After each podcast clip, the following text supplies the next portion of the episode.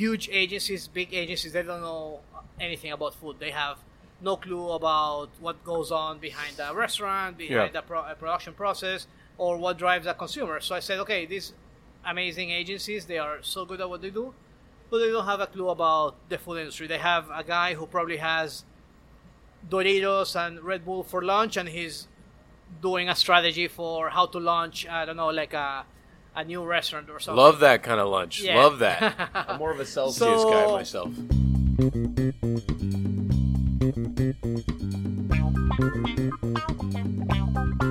Welcome to the next episode of Pan Con Podcast, featuring Petey the dog.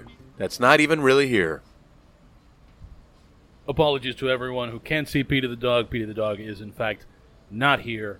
However, you are still listening to Pan Con Podcast. We're going to switch it up. I'm going to do a little bit of shameless plugging here. Subscribe to Pan Con Podcast if you haven't already, all over the place. Apple Podcasts, Google Podcasts, Stitcher, SoundCloud, Spotify. We're even on iHeartRadio. Wow. I'm not even sure who uses that, but We're we're, really- on iHeartRadio. Really starting the podcast off needy, huh? That's right. Super yeah, just like needy. super needy. thirsty is what the kids Actually, say. we're gonna do our shameless plugs now and final recommendations, and we're out of here. See you guys later. Fuck. listen, listen. We're trying to get that, uh, you know, YouTube monetization stuff. Right. So yeah. get on YouTube. So only the people that look at our face for the first forty-five seconds, and then they're out of here. That's right. All right, good. That's right. That's how. That's how all these YouTube channels get away with claiming that they're better than TV shows. Is Oh the, yeah. the weird metrics. Uh, but that's neither here nor there. Today we are joined by special guest Nidal Barake. Um, I will leave it to the two of you to explore what Nidal does, Great. because it's so many things. yeah. that there's I don't think that there's a way for me to do a neat introduction without somebody telling me no Nick you fucked that up. Yeah. So uh so uh I will let you guys jump right into what the hell we're doing here. All right. Wow. What a setup, huh? I do have to I'm say, pro. I'm a pro. I I feel like you're uh, kind of like you remember the Dos Equis man, the most interesting man, but like that for the food industry, right? Because then it's like you could be hanging out with me and having a cup of coffee, and then like two days later you're with like Alex Atala, like hanging out in like the Himalayas, just like I don't know, spearfishing. I, He- I he's like it's very strange, He's like if the most interesting man in the world used a little just for men. right? That's good. That was good, Nick. That's teeing that up. I know, but I get it. It's a very, it, and then you know you you have your own company. You're involved in separate things. So before we get into like more about you, tell us about what it is you do for a living, so people understand. Okay, what I do for a living? Well, um, my name is Nidal. Thanks for the, the intro. Um, I come from the telecom and media uh, industries, uh, mobile, mobile payments. That was still, I love that word. Um, and that's how I used to pay the bills. Oh. But I've been involved in food since I was a child. I I was born and raised in Venezuela from Lebanese parents, and in Lebanese culture, like food is a, a big thing. Like Yeah. for us, no matter what you're doing, you better be there at twelve thirty, sit at the table, enjoy uh, lunch uh, Cool. with the family and everything. So food was always um, important for uh, for me. It's part of uh, what I am. And so, after many years in the mobile and tech industry, I, uh, while I was uh, head of a digital agency, digital marketing agency, we had a partnership with Ogilvy, which is like a huge, one of the biggest marketing agencies in the world, and we were like their digital branch, no? And I realized there, and nothing again. I love what Ogilvy does. I mean, those guys.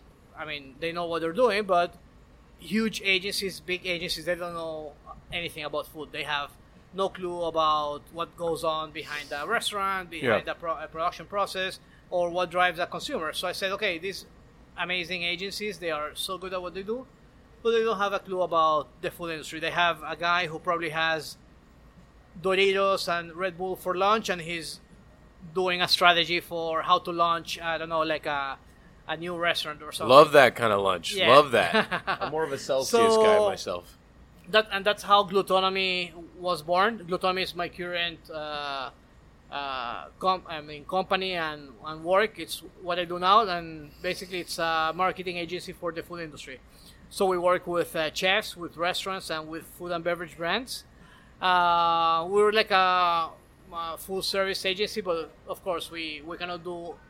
I think we cannot do, or we cannot be as good as I want to be in on everything. So we focus on branding, on digital strategy, and that allows me to maintain uh, contact and uh, uh, connection with the food industry, but from a business perspective, from a consulting perspective. Just so I understand, when you say digital strategy, what exactly does that mean? Because I'm already confused. Yeah. For example, when a brand, and every time I, I'll talk about a client or a brand, I'm referring to clients like uh, that include chefs, restaurants, and food and beverage brands. So when we d- develop a strategy, it can be like launch a new product or uh, do a new campaign. Uh, we we do uh, when we talk about digital, we talk about social media, we talk about web presence, we talk about interaction through a mobile app, for example, Right. uh, digital ads. But and this is so weird, but after COVID, when everything went digital, we started also doing some more like physical activations. Right. In like we needed like we started doing or bringing those experiences for brands at home for people. So for example, with Perrier, uh, we started creating like mixology kits for people to make Oh, yeah, yeah. cocktails at home. So even though the world was going full on digital mode, we, we started working more on experiences for people to enjoy at home. Yeah, and that did really well during COVID. yeah, yeah, it's. It I mean, still it still does pretty well now, I think. I, I think the good thing about it is like people got on appreci- started appreciating it, and yeah, it's nice to go to a restaurant. It's nice to uh, to go to a bar, but it's also nice to invite some friends and do some cocktails for them or, or cook Right. for them. So people who didn't cook at the uh, before COVID, they started cooking. They started appreciating uh, where or understanding where people comes from and the process behind everything. So I think it was positive to to bring awareness of all the hard work that uh, restaurants and bars do, like Yeah. just to understand what goes behind a great meal. Well, I think I mean it also shows like how valuable those things are to ev- people's everyday life. Absolutely. You know, like because when there's no one to cook for you anymore, then you got to cook for yourself, and you haven't cooked shit or made a cocktail ever. It's Exactly. just kind of like, so what do we do now? That's why you know the evil empire of Uber Eats does so well because things like that. So, okay, so digital strategy, marketing, branding. Um, Yeah, we do a lot of curatorship too. Um, for example, uh, later this year there's a big. Uh, I call it food hall because it's the same, the best description that I can give or find. Uh, it's like a historic building in downtown Miami uh, that's gonna have like different uh, food concepts. right. Uh, so we did all the curatorship for. I mean, we did the branding and the concept, but the most important part of the work that we did there is uh, the curatorship. So bringing the different uh, chefs and concepts, not only from Miami but from other cities in the U.S., from other countries. So we do a lot of curatorship. That just as you mentioned at the beginning, like, uh, like, for example, like knowing that all those chefs from around the world uh, what value does it bring bes- beside like yeah i'm good friend with them and everything but how would that affect for example our business or the city where i live in? So yeah I have the, all these big connections and thanks to those big connections maybe we did a dinner with uh, massimo bottura or I rodolfo guzman or micha or we can bring those names and and uh, chefs to maybe pr- local projects. So I think it's also like I'm originally from Venezuela. I've been living here in Miami for six years, but feeling Miami like my own now. I think it's what I can do uh, in order to make Miami like a better culinary uh, scene or uh, city. So you've only been here for six years. Yes. How long has glutonomy been around? Five and a half years. Oh, so right, right as soon as you no. got The, here. the reason I moved to Miami was to. I mean, I was. I knew I wanted to open glutonomy. Uh, but and we're not gonna go into like political issues or anything. But Right. I was living in Venezuela at the time. Uh, there was no way I could do that in Venezuela uh, because we were like isolated from from the rest of the world. So U.S. made sense, but I still I didn't want to lose the Latin American connection. Right. So Miami was a no-brainer. No brainer. Yeah. Five and a half years. What are some highlights? Well, uh, five and a half years, uh, and this is a, a phrase I always repeat. And the first time I heard it, I heard it from Zach, Oh yeah. Zach the Baker. It's like I learned where we're good at and where we're not good, that good at. No? Right, So yeah. we were start at the beginning when you start a company, you need to make revenue. So you start like every. You should do everything that moves. You Yeah. you should like anything and everything. yeah, uh, so we did like website like what's your budget? Uh, one thousand dollars. Oh, we'll take it. We'll, Yeah. Or start doing like we we did a lot of social media. Um, we took website works for nothing, uh, losing money just having that success story uh, there. Right, right. But with time, we we learned where we we add value and where we add value basically are those things that I mentioned, like that network of uh, chefs and restaurants uh, that we have. How how can we leverage that, um, create opportunities for the network and for for the community and for the industry. So uh, again, and let's say I'm I work with chef I don't know X Y and Z uh, in Peru. Uh, so I I mean it's not only for Miami like hey I'm bringing this amazing chef to Miami, but for this chef like hey I'm open, opening the doors for you to go into the U.S. market. So at the end of the Right, day, right. it's a win-win uh, situation.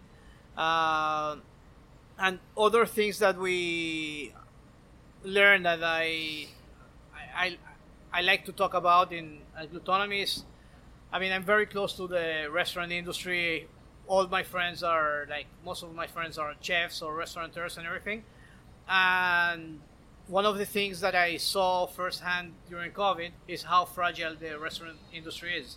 And one of the things that I've been telling without sounding like uh, how we say in Spanish, uh, pesetero, like very like uh, business oriented or anything, is like we we need to start looking at restaurants as businesses and not as restaurants, because when and when we define what's success for a restaurant, and before it was like, yeah, I have X amount of Instagram followers, or I have Right. I was a I don't know James Beard nominee or whatever Right.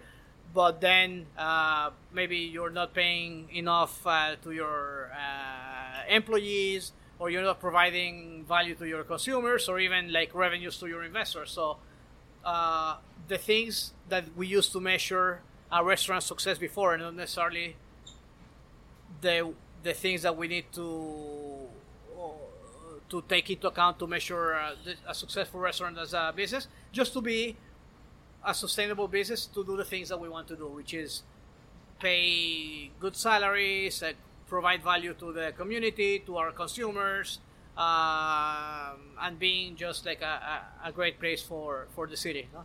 It's interesting. That's an interesting topic because I think the restaurant industry, and I, I'm sure there's others like this. Like, there's no clear cut blueprint to say that this is how a restaurant should operate for it to be successful. And you know, I'm fortunate that we've been fairly successful, and I'm still pretty young. But one thing I, the conversations I have with people about restaurants, and that they're basically like foundation business stuff, I feel like sometimes it's a little bit lost. And I think a lot of that has to do with following another an older model saying, you know, however many followers you may have, or Yeah. if you were a beard nominee, or if you were like, none of that shit really fucking matters, man. Because if you can't, if you don't pay out investment, Yeah. you don't, if there's not proper revenue streams, if there's, if you're not working with the right margins, if you're not you Yeah. know, checking everything from top to bottom, bro, it doesn't matter. Exactly. It, it really it really does not matter. And it's what- not sustainable. Right. I, I mean, there was a great article, and I don't remember what it was, but there was like a restaurant that was in Bon Appetit's top 25. Mm-hmm. And it won, this might have been like three years ago, maybe. And it won awards or whatever. Didn't last a year. Yeah. It didn't make it a year. Because the business model was flawed.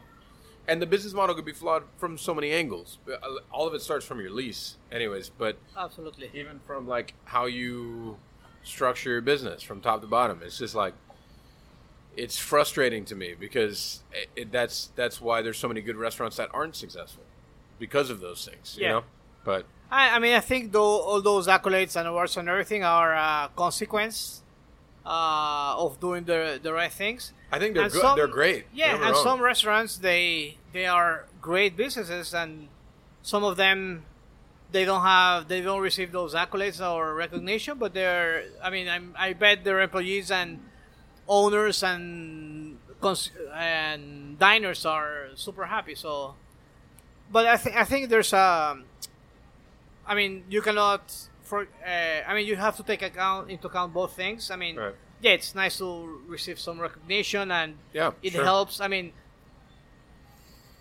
for like talking about like the list, like 50 best or James Beard and everything, and some people criticize them. michelin Be- stars yeah, because they are like a PR game or marketing and everything. So whoever has the best PR is the one who gets into the 50 best or whatever. But at the end of the day, and I I know this firsthand from some chefs, they also bring business, bring people, uh, and save businesses. Uh, Rodolfo Guzman from Borago, who he was famous before in like abroad than in Chile.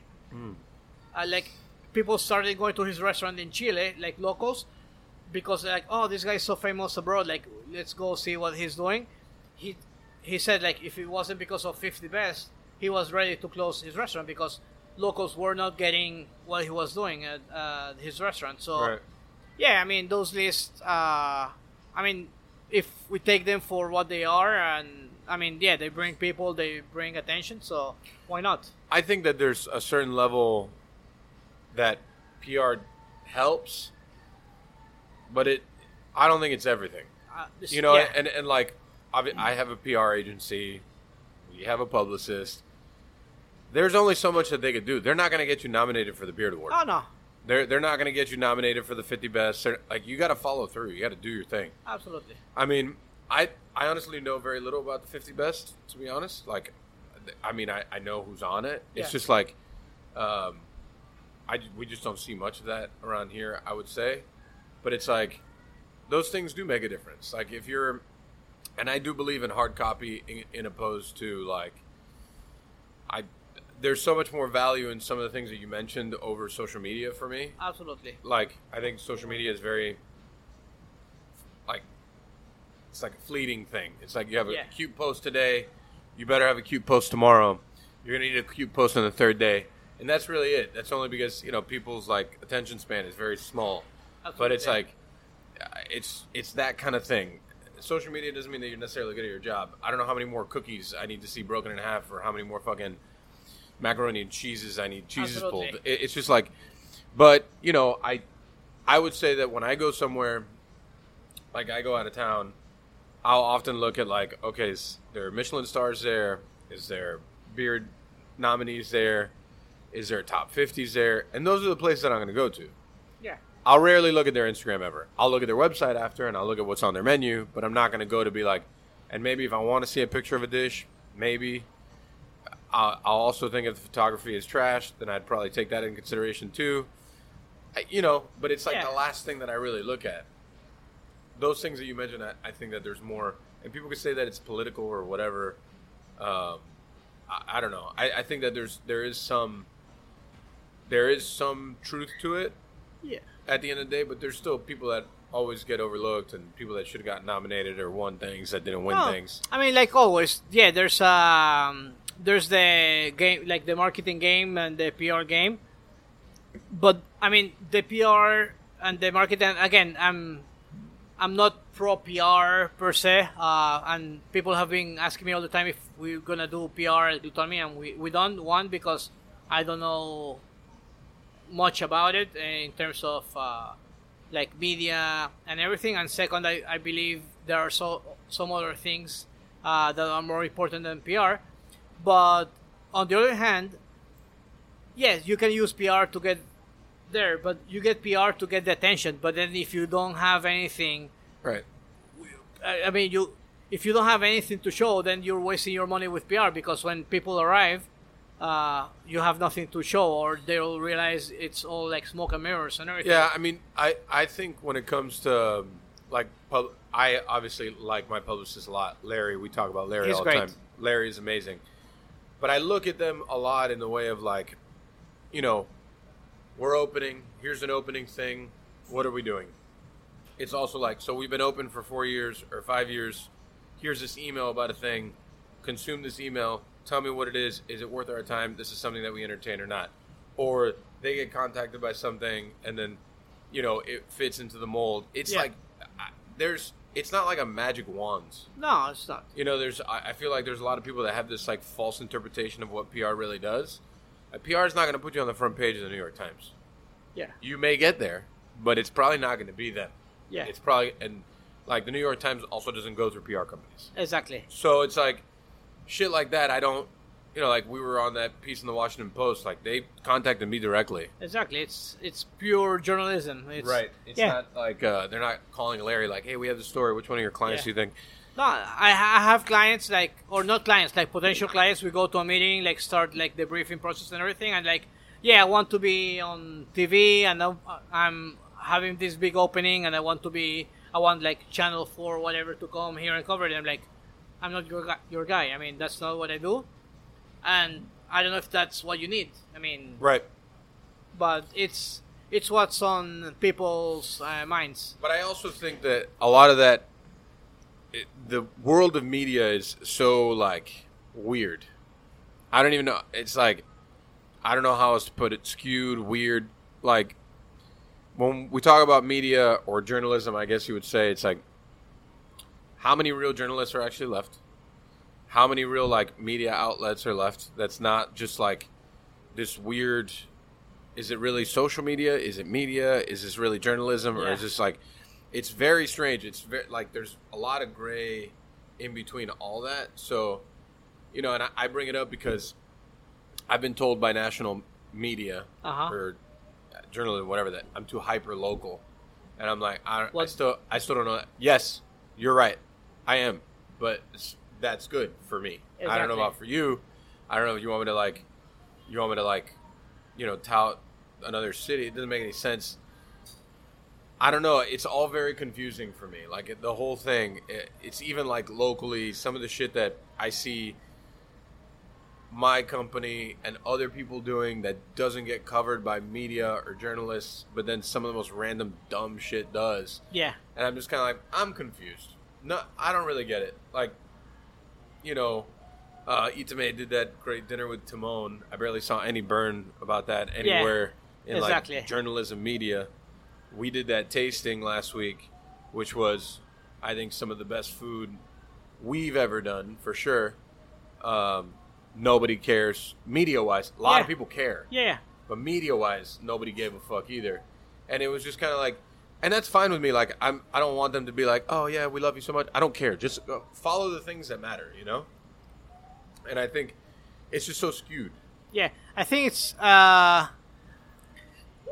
I mean, it's the the audience one, and I, I'm not. I mean, I've been always um, very critical about Miami in terms of like food journalism and Yeah, yeah. like so like what like influencers and all that game. And actually, the like all the. I mean, and if somebody's listening to this, it probably doesn't fall into that group, but They listen. yeah. They may not like me or us, no. but they listen. yeah, but I think also like what what does the the average reader uh want? So what type of uh, information they they consume? And again, uh, you look at what's being covered in media or which like and well there's Air quotes. vi- They're all there. Everyone sees them. yeah, These are air video- quotes. Yeah. Uh, like all these like food bloggers and influencers and everything. and you see the ones that have like most followers or the ones that get more coverage, and it's that's not what I want Right. for my city. That's not what I believe. Uh, it's the best for the best interest of the the restaurants they cover or the restaurants that they, they don't cover because they don't get it. Right. But again, I, I think it's a mix of what information we put out there and also what information uh, people want to consume. So, yeah, it's it's bad for media not to cover that Itamae Timon's dinner, but would people care?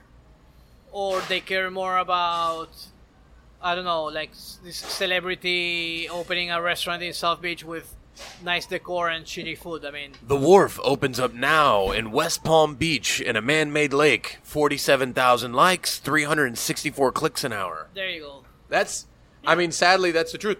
I, but I think my, what I would say in response is, the people that, the people that do care will click on that and they will read about it. You know, and and if it's thirty more people or fifty more people or hundred more people that knew about it before, that's a huge difference for that for that business and for those chefs.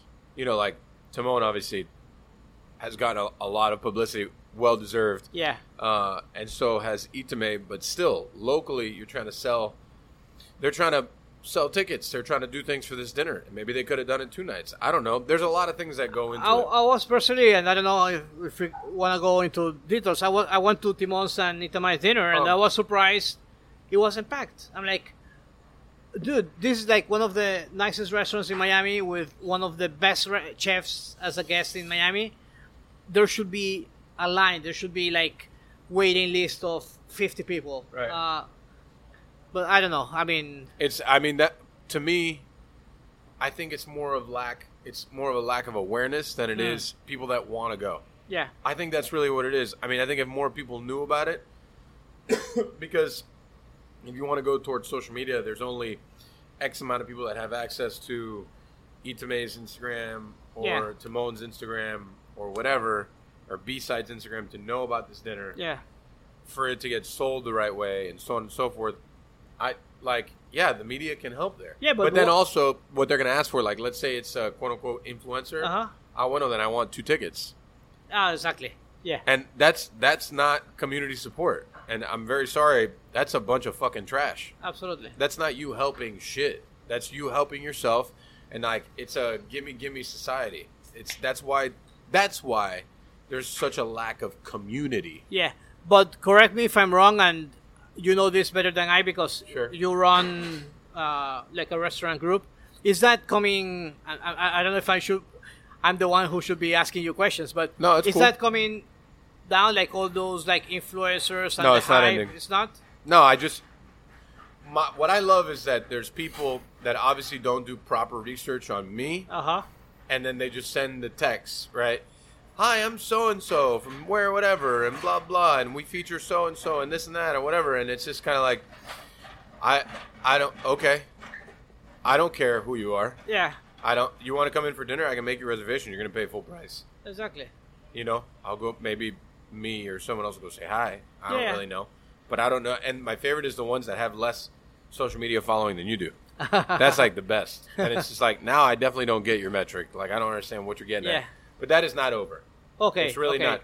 I think that there like and I've said it openly. There's there's I guess if you want to call them influencers, you know, that are not like that. Yeah. Um there's a bunch of great ones that do like great things, but I consider them more like supporters of the community. Uh, absolutely, and they are. Yeah, I, I hate. Uh, I, I I've been called the influencer food blogger uh, before, even But though that's why it's important we told everyone what you actually yeah, do. like that's great. They told me food blogger, and I had a blog like in 2002. That's that's, a long, that's a long time ago that- now. That's my last. So about 19 blog- years. My lag, last blog post was like 20, 19 years ago. So don't call me a food blogger anymore. We're gonna have to search that up, Nick. We're gonna have to search What for was, that. what was this blog called? It was called Yo Culinario. Oh, there it is. Oh. Yeah, and I actually relate a lot to you because the logo is a flying pig. That's amazing. Yeah. Great minds think alike. Yeah, But was exactly. did he have wings or did he have a parachute? Wings. Ah, wings. well, no, it's Yeah. different. It's different. It's It was more of a slowly dropping pig. Yeah, mine Yeah. is just like we're flying with the wind. Exactly. Yeah, that's good. Um, so, um, but again, what's and we can talk about this for hours. I know. what's an influencer and what's a journalist or a chef or a restaurateur or a uh, or a foodie that I don't like food either that influences people for the content that they uh, publish. No. I've just learned more to appreciate the foodie over all the other stuff because, like, even if they consider themselves a air quotes, we're back to the air quotes, a foodie. At least they're not asking for a fucking handout. Yeah. Exactly. They're just coming to eat food and they may not know anything, Yeah. but at least they're coming to eat, just eat the food. You know, and I think that's like a, a big, a, to me, it's huge. They're just coming to eat, not asking for shit. Yeah, they may just want to talk too long and they don't really know anything about food, but at least they're just here to enjoy it. Yeah. So it's a weird world that I've actually come to like be like, no, the foodie's not so bad. Just that, you know, I'm okay with it. It's fine. Pero, so I, I just give us like a quick overview of like how you got, you know, like the whole from like childhood to here, like a quick one of like how you learned to love food so much, and then to just being like six years ago, you're gonna leave, you're gonna go to Miami, you're gonna start this company. Okay. Um, so I, I mentioned earlier that I, I was born and raised in a Lebanese family, and Lebanese culture, food is really important. My mom is an amazing uh, cook, and all the things that are now like uh, cool, like Zatar and labne and all that. Like I grew up uh, eating uh, all that, luckily. Uh, and then I was born and raised in Maracaibo, uh, in Venezuela. And it has one of the most exciting street food scenes in the world. I compare it with Mexico City or Bangkok or or Beirut. So I grew up in between like that amazing like hearty meals at home, but then this crazy street food. Uh, That sounds like fun. yeah, no, it, was. I mean, it was it was great, and I so appreciated like cooking. Uh, like when I was sixteen or seventeen, like the way I would approach a girl, like I would invite her to a restaurant, and probably she would. That was like her worst date ever. Imagine like Oh. a sixteen year old girl going to a restaurant, like uh, as a. And you a don't date. really really know food at that time. Yeah, exactly. Yeah. So, but I enjoyed restaurants. Uh, and my parents used to take me to all these restaurants and forget about ordering the chicken tenders and like you look at the menu, you order real food, no? So yeah, I started like cooking and appreciating good food. Uh, during college, I, I cooked a lot. Uh, I mean, it was my thing. Like I would bring my friends and cook for them or my girlfriend or anything. And then I moved to the I, I, I graduated as an economist and I went to University of Delaware for my MBA. Oh, cool. We we make presidents now. Yeah, I see that. Um, so I was there with a budget of a college student, but I wanted, like, I really wanted to eat well. So I started to like cooking better, and I had three roommates. We were living in this house in, on campus, and I was like the official cook of the of the house. So I started like cooking better. Um, like it was a thing. Like uh, we would get together, invite friends, and and then I graduated. I started working for Ernst and Young, and I traveled so much as a young man, uh, like consultant, uh, like tech and telecom consultant.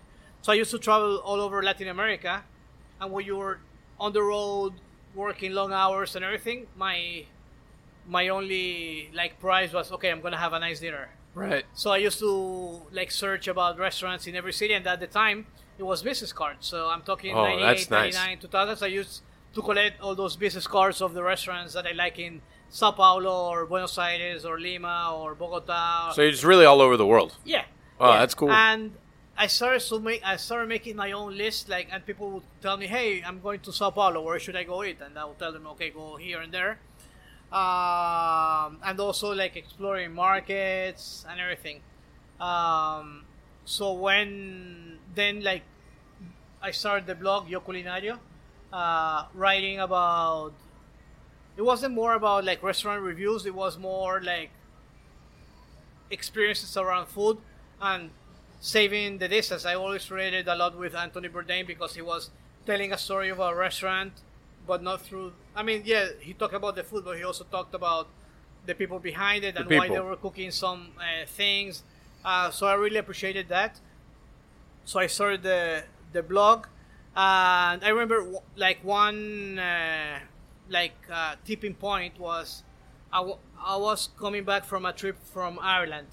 Uh, amazing trip to the south. Uh, we went to Dingle. Uh, we fished. We I, I we went to a restaurant. There were some Scottish cooks, and we gave them the fish, and they made an amazing meal. I mean, it was a like unbelievable experience.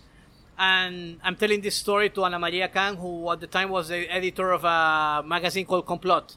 It was like the best magazine in, in Miami and sorry, Caracas.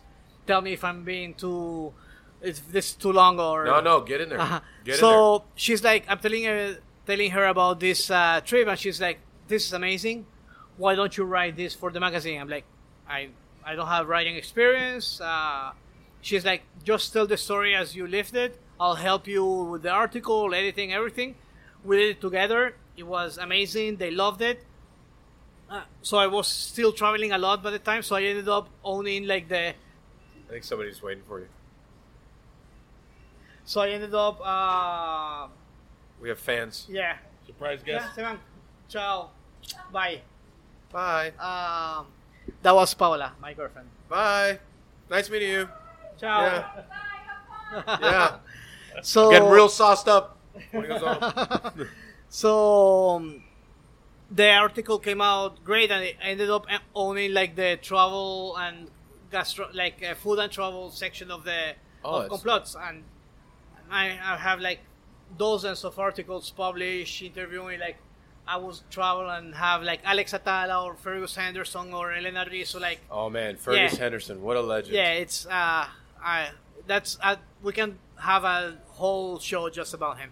Um, I love that book. Yeah, so I don't know. It, it I mean, I, they started calling me from other magazines, from newspapers.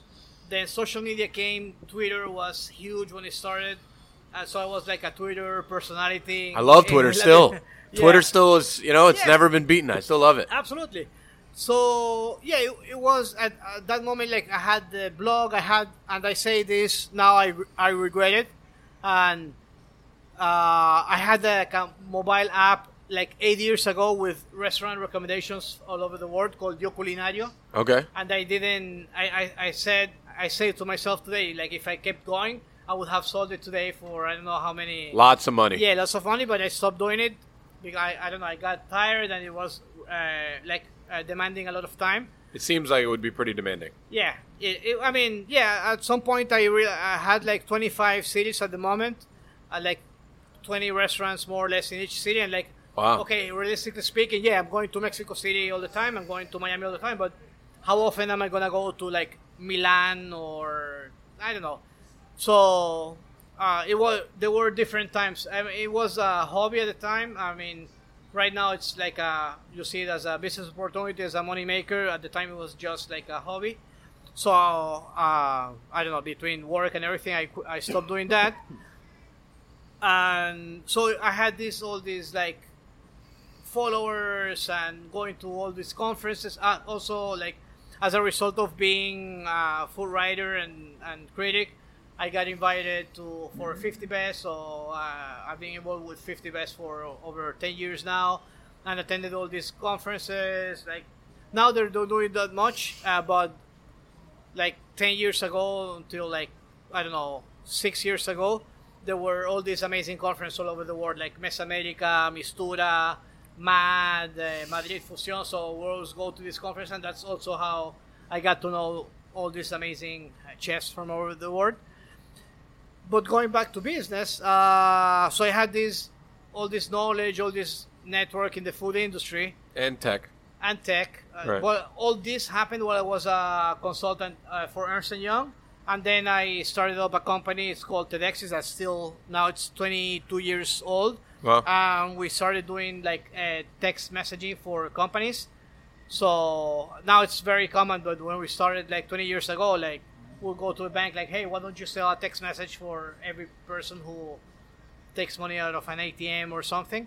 Um, that's still running. It's one of the biggest um, SMS companies, like corporate SMS companies in in the region oh, and that we spinned off that business into a mobile marketing agency because some of the things that we did with SMS had to do with uh, like sweepstakes and everything. So clients started asking us to do like again like marketing campaigns with SMS. So we started a mobile marketing agency, and that's how I got into the agency world. Which I, I say I tell everybody like I I have so much even though I own a marketing agency, I have so much more more to learn because my first position at a marketing agency was like founder and CEO. Like Right. so I had to learn all the way down like uh, about processes and everything. But then yeah, uh, having all this food experience and as I mentioned before, like knowing how marketing agencies uh, work, uh, I decided to open Glutonomy with two other founders, and that brought me here to Miami six six years ago, and we're doing what we're doing now. So, six years you've been here, Glutonomy, the whole thing, Miami dining. What do you? What are your feelings? What do you think about at least what you've seen from the Miami food community in the last six years? Well, I'm very optimistic on, and I'm happy for all the things that have happened in the last years. And again, I've been in Miami for living it for six years, but I've been coming to Miami many years. So Forever. Yeah, uh, remember I don't know like eight years ago, ten years ago, I used to go. Like if if I had to spend one night in Miami, I would go like to Pub Belly. Uh, Oh, yeah. I love that place. Uh, I remember I don't know The- Gigi and all the The Michelin o- OG OG Pub Belly, man. It was a Yes, special exactly. place. Yeah. So, so one of the things that I like about Miami, it's it started to look at its own like we don't want to be New York, we don't want to be LA, we don't want to be Lima. We are Miami with all the good and bad things that we have, and this this is what we do. So I think that's a positive positive things. Um, I think local chefs like like yourself start being recognized. Uh, we're not looking. I mean, of course, we're looking at chefs from outside, and Yeah. we have all these New York restaurants now opening here and everything. But, be, I mean, beyond I don't know Michael Schwartz and Michelle Bernstein, you you ask five years ago, ten years ago, hey, name a Miami chef. Like, uh, I don't know. Well, Now- it kind of like skipped, right? Because it's the old like Mango Gang people, right? Like the Yeah. Douglas, the Michelle, the Norman, Allen Yeah. Susser, and then like it seemed to like have a serious lull, and then it was like Michael, Timon, yeah. some others, you know. So now I think that's very positive. And what I like about what's going now, going on now, uh, there's this. Uh, I, I don't want to call it break, but it's there's Miami like touristic Miami Beach, sure. and there's Miami. And before, like ten years ago, Miami was Miami Beach, was Right. hotels. Now Miami is Miami. It's uh, I don't know inland Miami. I don't know how to call it. Mainland is what we call it. Yeah. Miami. So we are just like I don't know Portland or Austin or Nashville. They have their own identity and their own like chefs and their own restaurants. I think Miami finally ha- has that. Um, so yeah, that's I mean that's one of the biggest things I've seen about Miami. Of course, now after COVID, which I think is gonna be as bad as COVID was, I think for Miami is gonna be positive in the long run uh, because we people are appreciating more the things that we have, and even though this all these uh, restaurants from New York or Texas, whatever, are opening here, uh, if we if we see the the good value of this, I mean they're raising the bar, um, so that's also good for local restaurants. Um, I think if we can, and this is not only for Miami, this is for everywhere. If we can manage the like workforce situation, uh, we will be ready for amazing things here. I mean, I think yeah, we need like probably more like cooking schools or front of the house, uh, my- like people like professions from Service the industry. hospitality. Yeah, service industry professionals. Yeah, exactly. Uh, if we manage to do that, I think we're. I mean, Miami has so much to offer. Yeah, yeah. I mean, I think that um, you know, obviously, I'm in it, so my views are a little, a little different. Um, I do think that the the culture of like the service side of the industry Mm-hmm. has to change. I think that the food side has shifted, Yeah. and I think that there was like peaks, but then there was also valleys, like Yeah. hard ones. So it's like from our culinary history, there's been like some real great times that are very well documented, and then there's been a valley and then a hard peak, and then again like the Michaels and the Jose Yeah. Of the world and those kind of things.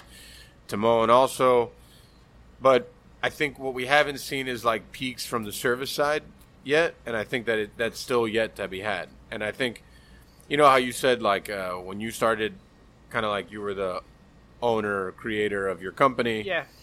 I mean, me myself, when I s- hear that statement, I think of it from like um from the service aspect of it, Yeah. like how much I didn't know and how much I had to grow because I didn't know shit.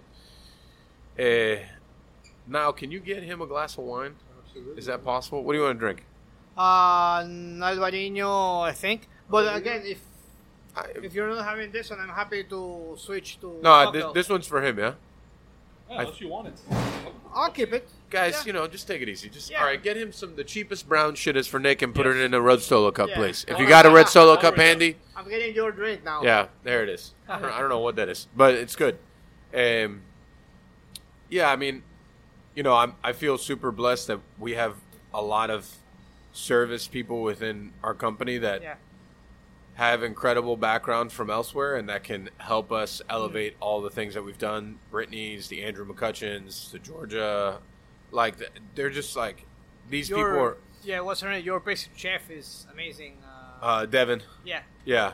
Well, I mean, I think when you look at like all the uh, the heads of all the departments and even the top people within our company, like the GMs and the chefs of each one, I think that we're super lucky that we have great great people that really care and that want to help elevate the whole thing.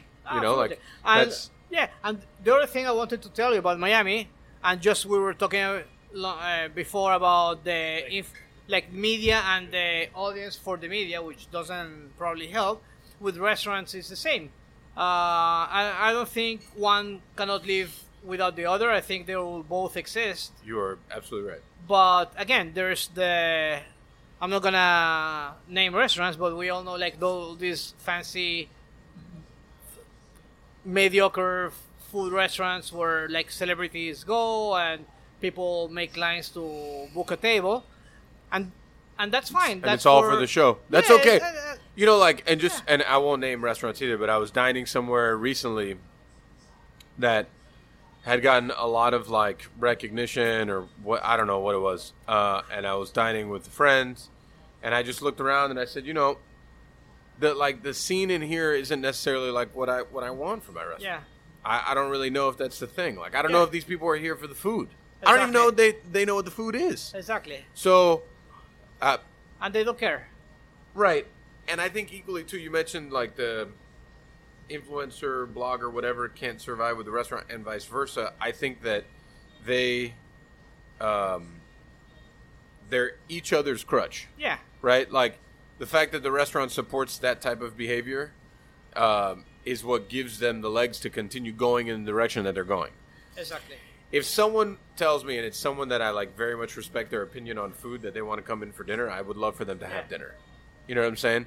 But I just don't know how many of these people actually have a background of food or have ever even put hands on food, actually ha- know how to butcher a chicken or make a beurre blanc or any of those things Yeah. that really matter.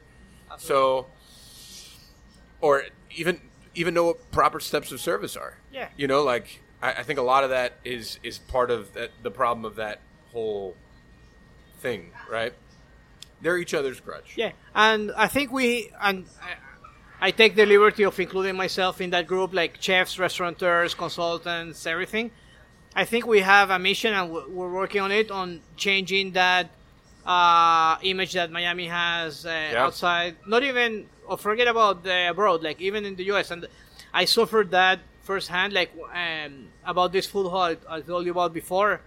I've been like connecting with so many chefs and restaurateurs from like LA, Chicago, uh, New York, uh, Nashville, and I explain to them what's going on here, like Miami. I mean, do I want to open a restaurant in Miami? Uh, it's seasonal. I don't want to open a restaurant in a five star hotel that will go out of business in a year, and like, no, no, this is a different thing. This is a historic building in downtown with a bunch of uh, uh, local residents and office workers and everything, and some people don't get what's going on in Miami. And one of the things that I enjoy the most every time I I have people visiting, even though I don't see them, and they, they ask me, "Hey, I'm gonna be in Miami for three days. Where should I go?" And I send them the list. Is there some of them are like, I don't know any of these restaurants. Yeah. Like depends where you look. I mean, Right. but I think that's uh, that's changing. Uh, so I, I still tell everybody, okay, there's different Miamis, and you pick the Miami that you want. There's South Beach, uh, five star hotel, expensive shitty restaurant Miami, and there's uh, Papa Mom, uh, I don't know, Mimo, Yep. uh, or Coconut Grove, uh, Yeah, yeah. Miami. Yeah, I mean the Grove has got a good mixture of like Yeah. um, mom and pop and like large commodity trash. Also, you could be Yeah. very honest about that. I'm very honest about it all the time. Um, it's a good point that you you choose the Miami that um, you like to dine at, yeah. but I think a lot of it has to do with the the way the media spins Miami and how Yeah. they promote the proper things or talk about the proper things. Has a lot to do with it also. You know, like we're we're only as good as the people that uh, I think are getting the word out, and a lot of times restaurateurs and chefs are just trying to grind it out. You know, Yeah, and like from your point of view, like as a restaurateur, as a chef, but also um, uh, as a restaurateur, like your partner with other in other restaurants where you're not necessarily like the the head chef, have all this influx of people being positive to you. Like, are they appreciating what's going on here, or you still see like a shallow? Uh, like level of people like wanting just to party and not appreciating what you're doing. I, I mean, I think people when they come to our establishments, like they know kind of what they're getting themselves into. Okay. Like this is not the show. Like we're, you know, we're proper food, proper service, proper cocktails, proper like Hmm. We're not. There's no sparklers here. There's not a team singing you happy birthday. You know, we're gonna make you enjoy the experience. You know, we want you to enjoy the experience. We're gonna try to make it special. Um, but there's no smoke and mirrors here. There's no Yeah. like uh, big golden gilded box um, with the name of the restaurant and a piece of steak in it. That Okay. doesn't exist here. What exists here is like proper cooking and proper things. Yeah, but do you see, for example, I don't know, like I say New Yorkers because it's the probably Right. the, the biggest uh, like- Influx? yeah, like people looking for those like Yes. real meals. Yep. Oh, nice. And, That's and you know we have some people that have returned six times for the duck press. You know, Wow. yeah, six times. We have which I haven't had. which you should. um, you know, we have uh, people that dine here on a regular basis that are from out of town. That, you know, I have a couple of guests that fly to Miami. I think once every two months, and they're only here for four days, and they come here ev- their first night every time that they're here. Cool. And you know, it's a lot of people from all over. I check our book, Ariete specific, every single day, and it's like, you know, Chicago, New York, Nice. Pennsylvania, the West Coast, Texas. It's a lot, and I- they've more often than not, I would say, ninety-five percent of the time, been very uh, genuine with their appreciation of the experience. And you know, like the way I I talk about Ariete specific also because it's like my first child. Um, it's the type of restaurant that you can only have in Miami, Okay. and that's why like I would never put it anywhere else.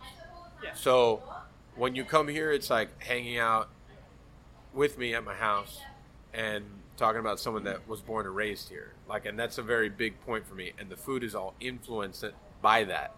So when people ask like, well, "Why don't you do this? Why don't you do that?" I'm like, "Well, this is not. You're not misunder. You're not understanding the point. Yeah. You know what I'm saying?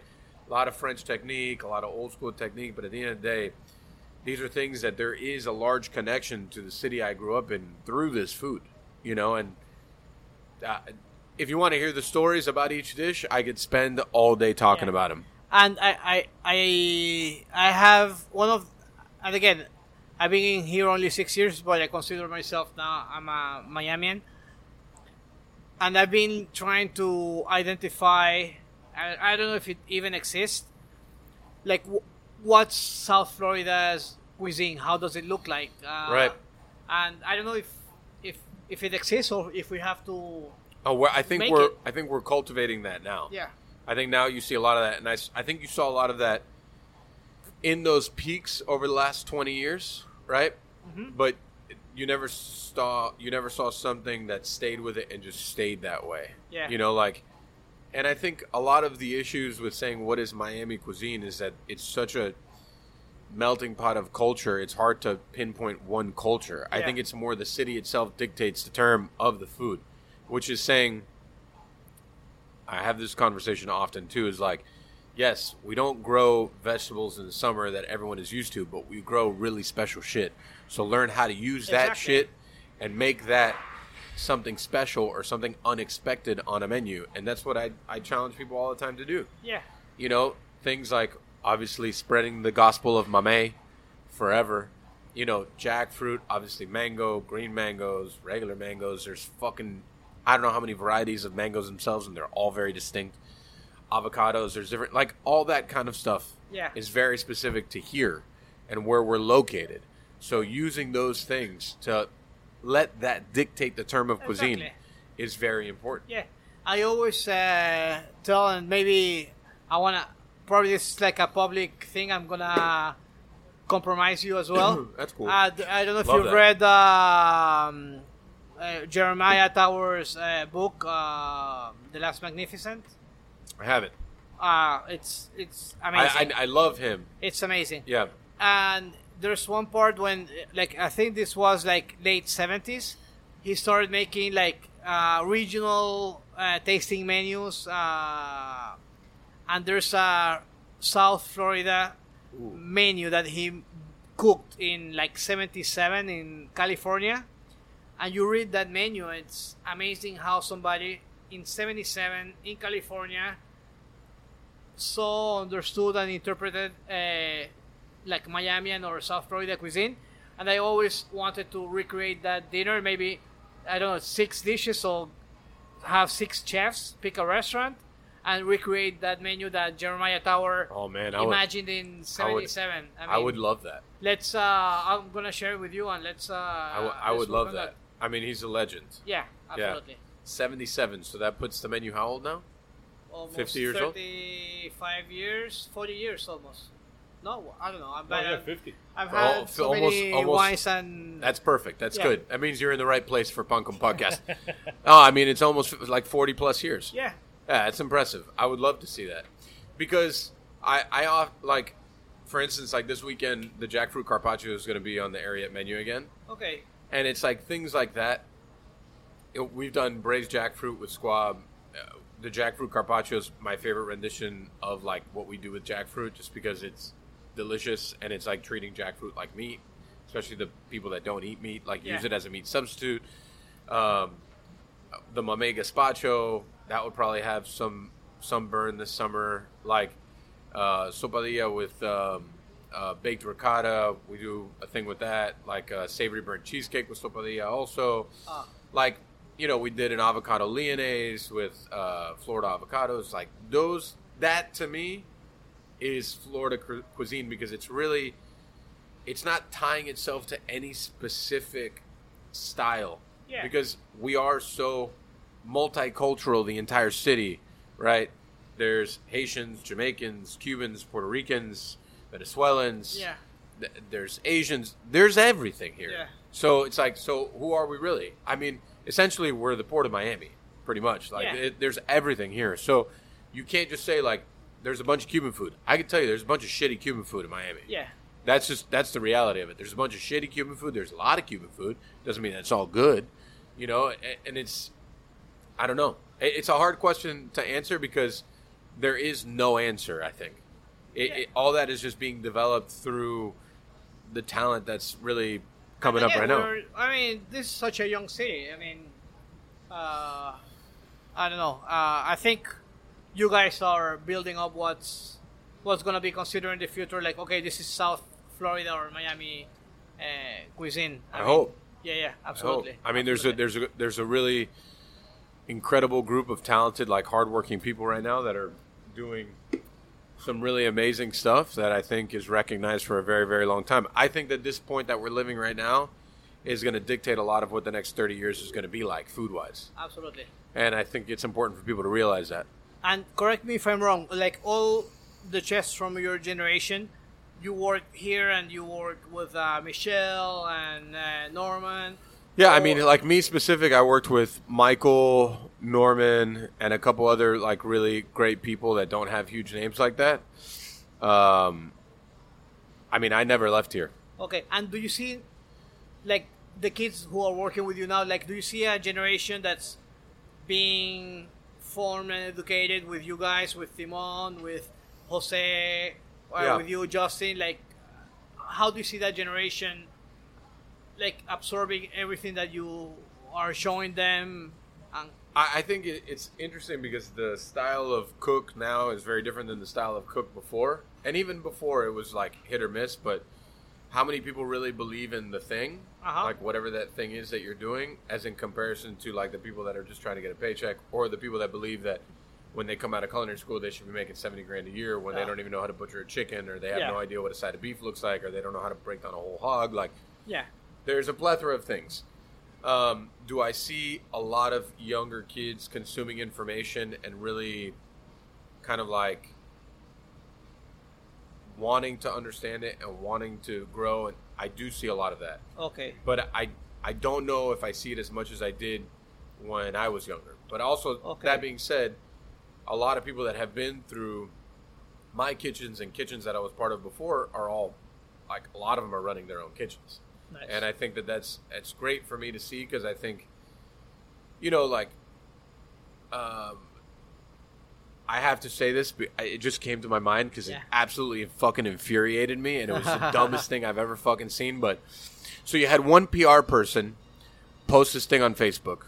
I don't want to name names because I already have like a very bad reputation, apparently, as as per uh, Apparently. apparently i have a very rebu- bad reputation so let me just not say names because apparently that's better so, so a pr person posted this thing on facebook about wanting to show someone about what real uh, nick i have no idea what you're doing but i'm so concerned about whatever's happening over there it's crazy that is this and strangest it's not thing being filmed. That's the worst part. he's filming it Oh, I for himself I know, I which is the worst Oh, part yeah.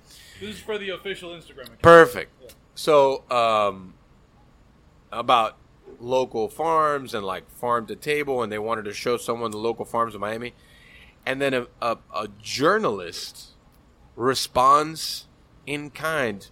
There is no true farm to table in Miami, and I, I, it took every ounce of my existence to not respond to that. But the truth is, you I don't. respond. I didn't because I don't have time for those two people because they're not worth my time. Yeah. Because it was so fucking dumb.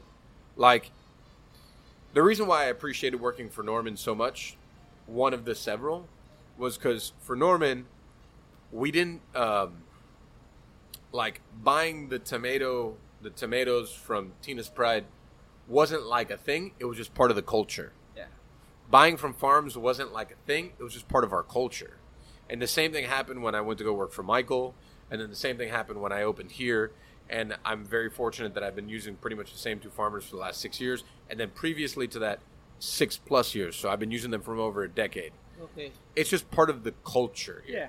You know, like that shows to me the absolutely the abyss, this fucking canyon difference between people that understand what it is, what we do for a living, and what we actually do. Yeah. And the only thing that makes me very happy is that the kids that go through here, the younger chefs that go through here, they understand that this is part of our culture. Yeah. this is what we do. The way to do it. It's- Right. Why won't we put a tomato on a burger? First of all, it doesn't belong on a burger. Secondly, secondly, it's not in season, so we don't offer it. People just stopped asking here, or my servers just stopped asking me. It's either one of the two, right? Like, there's a time and the place for a tomato on a sandwich. It's called a BLT, and that's totally fine. It's when it's in Yeah. season and you make your own things, and everything's delicious on it. I don't know who put tomatoes and lettuce in a burger. Uh, Listen, relax. Lettuce, lettuce belongs. No, lettuce belongs. no, we Take can it have- easy. no, no, no. Lettuce belongs. It's all of a completely sudden, aesthetic, there's and no- it's all and of a it's sudden there's no one truth. Think, No, yeah. there is no one truth to a burger because everyone has their own fucking idea like, of a burger. I like a tomato on a burger.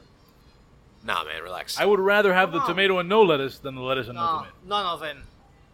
I just don't understand it. But like all the time, you take a bite of the burger with the tomato, and the tomato disappears. It goes away because it smushes itself out. Oh. Yes, It's like warm and. oh, it's come weird. on. Who wants Yeah. a warm tomato? I'm just saying. I mean, there's a lot of warm tomato in the world. I mean, I, I guess, but not on a burger. Yeah. Why does it have to be warm? You put It you, you gets don't you don't warm. you don't cook it with. I mean, I I believe mean- I believe the lettuce it, it acts as a nest for all the things, right? Do you even really feel it? Not really. You don't. you should. Nah. Take it easy. Oh. Take it easy. Again, if you want tomatoes and lettuce, have a BLT. No, I don't know. Uh, Let me tell you, I, I honestly, I think I think do tomatoes belong on burgers is our new is the taco sandwich. relax because Carlos Frías is going to pick that up. He's going to run with it for the next six months on Twitter. So let's take it easy, all right? I don't want any more of those Twitter wars between you and Carlos and about sandwiches and, and tomatoes on burgers. I don't need that in my life. I'm just saying that that's just one example Yeah. of the abyss of difference of people that really understand what a lot of the restaurants in Miami do, like the extent that Itamae goes through to find and source great fish Yeah. the extent that Nando and Val talk about like freshness of their product and how good it is and the extent that they go to find it. No one talks about that, right? Like when Phil ran the local and the fact that he had his entire larder program that was up to par with any other larder in the country, no one talked about that either. And is there such a thing like, or and this uh, two questions in one? Is is it is there such a thing as like local fish, and how hard is it to get it? Oh, it's interesting. I had that conversation today actually with Phil because uh, how hard is it? Pretty hard, and, and it's Why? it's pretty I mean, shocking. at the beach. I understand that, but a lot of things get fished here, sent somewhere else because they go for a higher price somewhere else than going here, right? And then usually when they say things are local here, they come from the Gulf, right? When as opposed to like just going to the Keys and buying Yeah. a, a, getting a bunch of yellowtail. There's a couple guys that really work in that world of local, Uh-huh. um, but it's tough for them. And then also as the consumer, and I ask you as like let's say as a consumer, how tired are you of yellowtail and grouper? Yeah. Right. Yeah. And that's those are the two things that you can get the most common here And all the time. For example, where does branzino comes from? Like I have branzino a would- freezer somewhere, uh, sorry. a deep freezer somewhere. yeah. And Yeah. That's. I mean, everywhere you go, you that's what you see in the menus. I know, and that's why I say I, I have. I'm like stubborn and weird in certain ways. Like I'll never want to serve branzino only because you see it on every other menu Yeah. in the entire world, and it's always frozen and it's always like super mediocre. That to me is like those are the bigger issues, right? It's definitely not local. See you later, Kennard. It's definitely not local. It's definitely not delicious, but it's a good price point, and people for some reason like it, Yeah. and they buy it. When I'd much rather sell you a whole yellowtail, it's probably going to be a little pricier. It's probably going to come from somewhere closer, and it's probably going to be a lot fresher. It's probably going to have never touched the freezer. Like the the snapper that I just ate uh, at Nave, where that where does Red snapper Yeah. it comes from the Gulf. okay. Yeah, and you know, like that's a that's a pretty fine product. Yeah. But there was a time that we were getting consistent yellowtails from the Keys, and then that time really dried out Wow. a lot. And then it's like super hit or miss, and then you have to play that game of like being the restaurateur and operator, and then being the chef because you want to have the snapper Milanese, and you always want it there available. But what Yeah, if but- what if they don't have yellowtail? Yeah. And but if, what if it's your highest selling item? You know, it's like those Oh, are those course. kind of things that are very tough. So then you skate to the side of saying, okay, well, I'm going to use red snapper, and I'm going to use, you know, it's like, are you? I'm going to use mutton snapper, or like, I mean, mutton snapper is good, but Yeah, there's a story that this is an extreme story from uh, Jun Sakamoto in Sao Paulo, the sushi, the high-end sushi restaurant, uh, and uh, some like it hasn't happened in a while, but it was a thing for him, like sometimes, and this is like at the time was like the most famous sushi restaurant in Sao Paulo, where you have like a lot of sushi restaurants, and some days he would like, we're not opening today, like we don't have good product. We went to the market. Everything was like subpar so we're not opening today. And people used to get mad and pissed but he was being true to his beliefs. And i don't know how many reservations he lost that day or revenue but he would just not open. That's of wild. course like all his menu was fre- like based on fresh fish no right. I, I think that this is uh sorry I'm I'm jumping in here. There's a there's a thing Mike that you brought up earlier that I think Nidal, I'm sure you would have interesting things to say here, and it's sort of connected to some of the stuff about sourcing and all that. You know, we were talking about. Uh, I, I think you said something, Mike, along the lines of, you know, if people want to hear me tell the story, I can talk about it for an hour. Obviously, nobody, you know, at some point it's cool and the chef comes to your table, and then at some point he's overstayed his welcome, right? Okay, you've been here for an hour, I want to eat my food. But I wonder if the two of you could talk a little bit about that idea of how the diner knowing some backstory. It could be about the chef. It could be about where the food came from. It could be how that affects the experience of eating the meal. The, the example that, that comes to my mind is, you know, I, I, I had the snapper dish here at Ariete, Yeah. And we did a, an episode of the podcast. Who were we with? We were with Kiki. when Yes. you- When you, told that story. Um, and I hadn't heard that story. And I already thought, this is one of the best fish things that I've had anywhere. And after I heard that story, I know that the next time I eat that, it's going to add another dimension to that experience. I'm sure that you, uh, Nidal, have certain experience or stories or perspective on the impact that can have. So anyway, that's just me kind of teeing you up, Yeah. and, and I think there's a connection to some of the sourcing stuff because even in a broader sense, right? When the diner knows things about where Branzino comes from and doesn't come from, it changes their experience of the Branzino. Absolutely. I mean, there's there are restaurants that are fully based on that principle. I mean, Central in Lima or Borago in Santiago de Chile. Everything is around uh, A that sto- and story. yeah, a story and where it comes from, and sometimes like uh, again, I, I love Rodolfo, and Rodolfo had I've had some weird Yeah. dishes at uh, Borago because he's like I don't know, this is uh, a guy that grows uh, in the coast like 20 kilometers from here. And uh, it's being, I mean, used in for, by locals for 100 years, and now I'm making this I don't know, jelly with that again.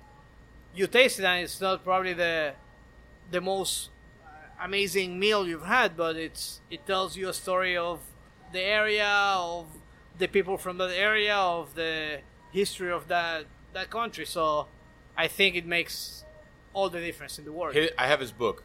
Yeah, Yeah, it's it's wild. yeah, And I, I think that there's, uh, Nick, to answer your question, at least from my perspective, is there's definitely like three different types of diners, right? There's the diners that just like they want sustenance. They're just out on a Tuesday and they just want to eat something and they just want to go home, Yeah. which is totally fine. There's the diner that um, is more into the show and the experience, right?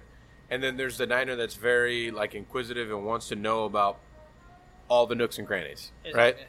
And those are the people that want to know the story. Those are the people that are going to go there and they're going to learn. They're to want to know that story about where it was sourced from and why it's like that and all those Yeah. things. Uh, like those are, I think, the the very different types. Yeah, you know. and I'm not saying like I don't think every restaurant should be Central or Borago or Noma or Fabrican, whatever.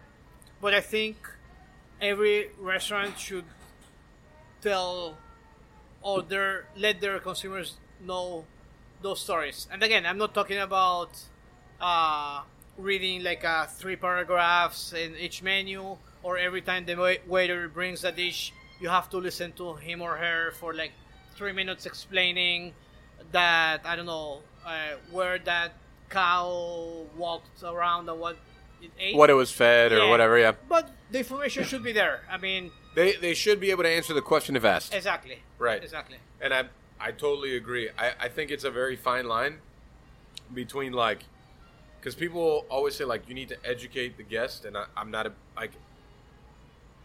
Obviously, I know a little more about food than the common person, but like I don't want to go out and get educated necessarily unless I'm going to the, that experience to know that.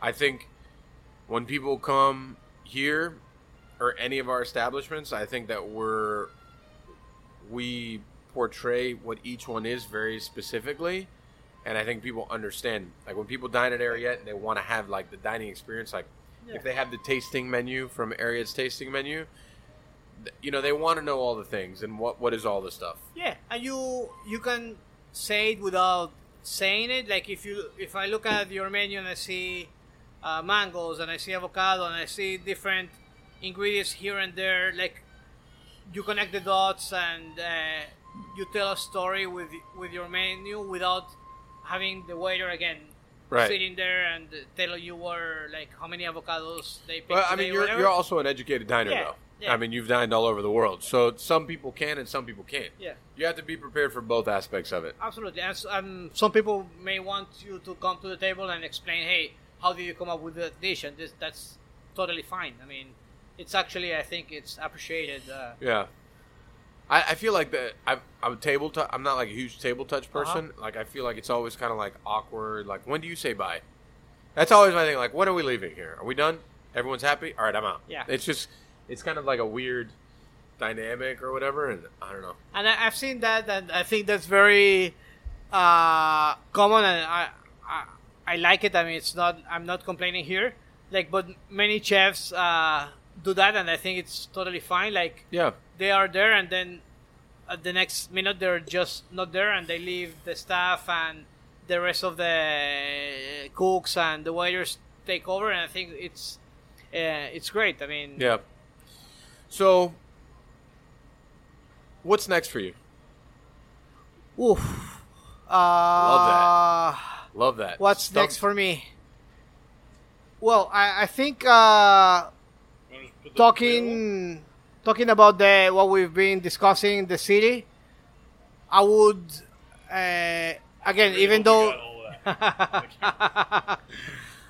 no, I I mean I would like to help uh, in that transformation of the new Miami uh, and look back and say, okay, how did I help in, in that process?